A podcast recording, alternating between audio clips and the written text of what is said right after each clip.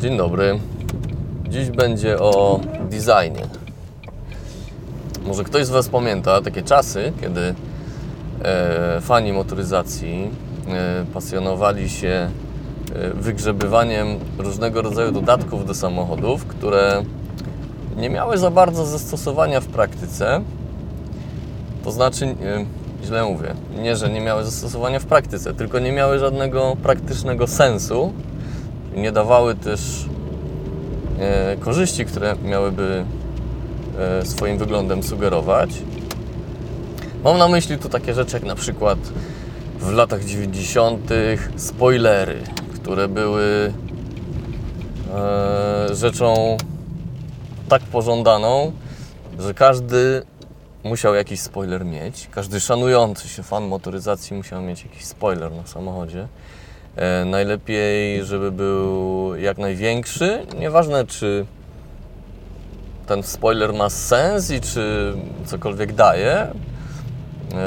Ważne było tylko to, żeby po prostu go mieć i wtedy samochód według ówczesnych standardów wyglądał na sportowy, a właściciele pewnie też twierdzili, że dzięki temu jest szybszy albo przynajmniej lepiej się trzyma drogi.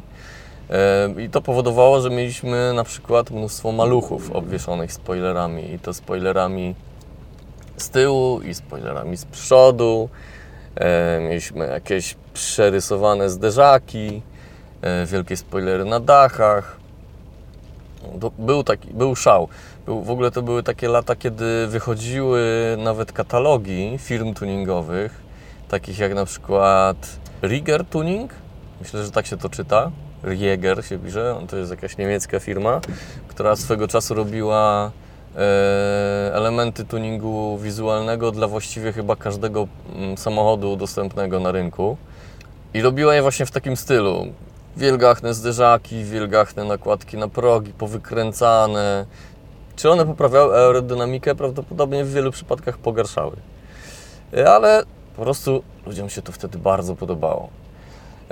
Drugą taką rzeczą były nakładki na tłumiki, czy raczej na końcówki rury wydechowej wychodzące z tłumika końcowego, które też ważne było, żeby były jak największej średnicy. Jeszcze lepiej było, jeżeli generowały dodatkowy hałas, bo dźwiękiem sportowym tego chyba nazwać nie można było, to po prostu był hałas i buczenie i wycie. No ale jeżeli była duża ta końcowa, nieważne, że nawet mogło być widać, że ona jest przykręcona jakąś śrubką i jest średnicy 10 razy większej niż sama rura wydechowa, nieważne, to było i tak super. Co oprócz tego, były jakieś, pamiętam, były to początki lat 90., były diody, które się przyczepiało w różnych miejscach na desce rozdzielczej, których jedyną funkcją miało być miganie. To powiedzmy, że jeszcze było w jakiś tam sposób uzasadnione, ponieważ to miało symulować posiadanie alarmu w samochodzie. No, dzikie lata 90., kradzieże samochodów kwitły, więc może rzeczywiście, ale nie zmienię to faktu, że to po prostu była migająca dioda. Do tego różnego rodzaju naklejki typu turbo, typu sport, typu 4x4 i po prostu jakieś takie akcesoria, które miały powodować, że samochód wyglądał niby na sportowy. Był taki czas, kiedy masowo ludzie przyczepiali sobie różne akcesoryjne światełka do samochodów. Teraz jeszcze czasem można znaleźć takich frików, którzy to robią, ale kiedyś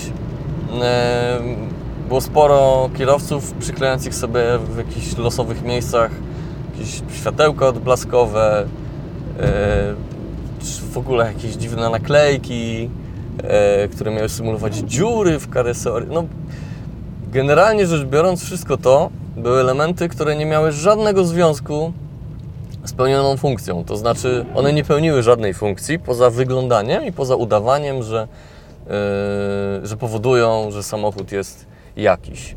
Czy bardziej sportowy, czy bardziej, nie wiem, bezpieczny, czy bardziej gangsterski, nieważne. W każdym razie one po prostu udawały, że do czegoś służą.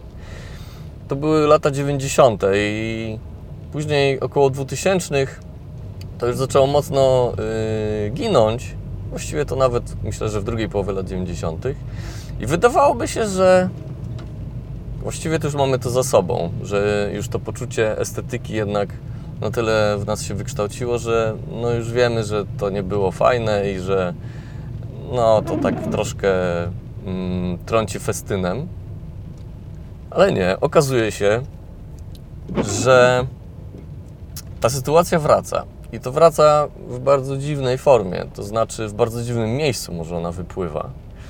Bo w latach 90. ten trend polegający na przyczepianiu dziwnych i dość tandetnych akcesoriów dotyczył raczej indywidualnych kierowców, po prostu właścicieli samochodów, którzy doposażali te samochody w tego typu akcesoria.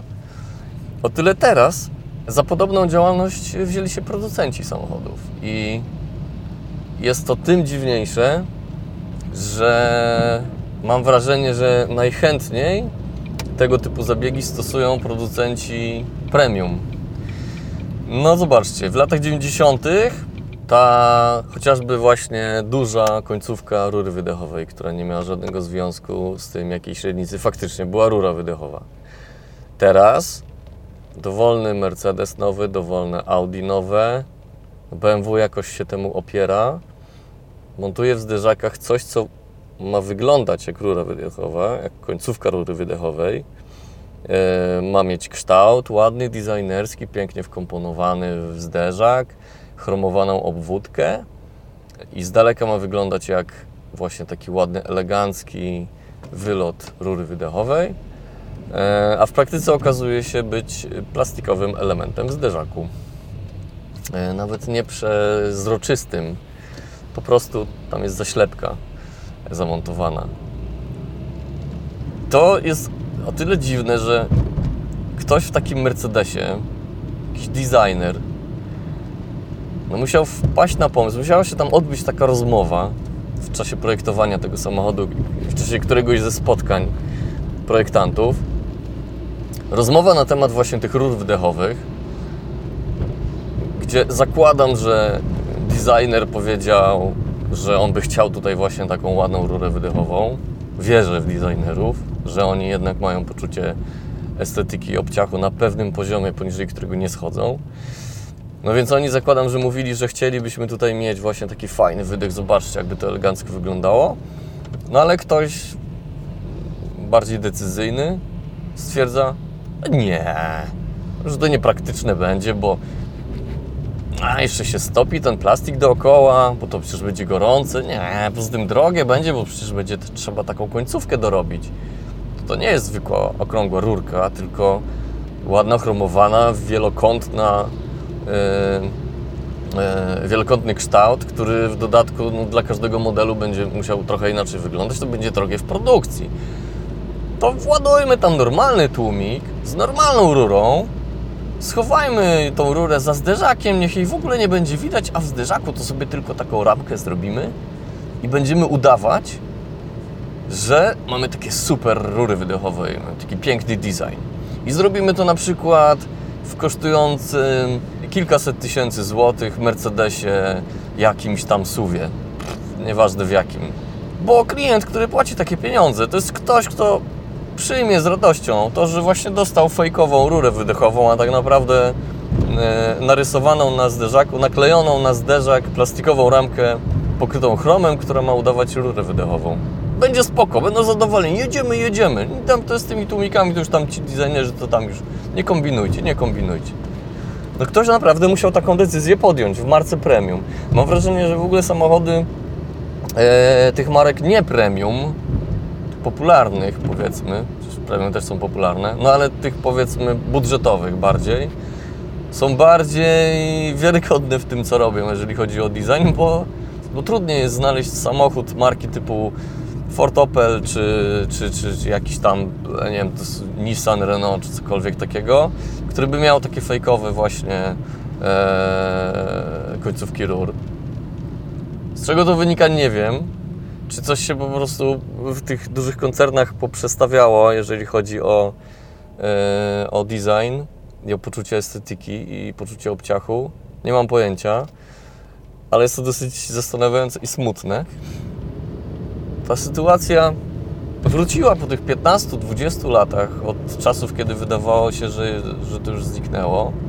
Wróciła w bardzo dziwnym miejscu przy okazji, bo no, ci producenci marek premium, wydawałoby się, że to są poważne firmy, które się nie bawią w obwieszanie samochodów jakimiś elementami, które nie mają żadnego związku z spełnioną funkcją i nie będą się bawiły w przyklejanie do samochodów elementów, które mają udawać, że ich samochód drogi, już i tak drogi na starcie, że ma jakiś tam element wyposażenia czy designu. No a tymczasem jednak to wróciło. I skojarzyło mi się to z muzyką disco polo. W latach 90. disco polo było bardzo popularne. Było obecne w mainstreamowych mediach. Później zniknęło. W latach 2000 właściwie nie istniało. Stało się czymś wyśmiewanym i wyklinanym. No a teraz disco polo wróciło i to wróciło na salony, bo kto ma telewizor, to wie, kto nie ma, też wie, gdzie można w tej chwili i jakiego rodzaju muzykę można w tej chwili znaleźć najczęściej, na przykład w publicznej telewizji. Nie wiem, czy to jest smutne, na pewno zastanawiające.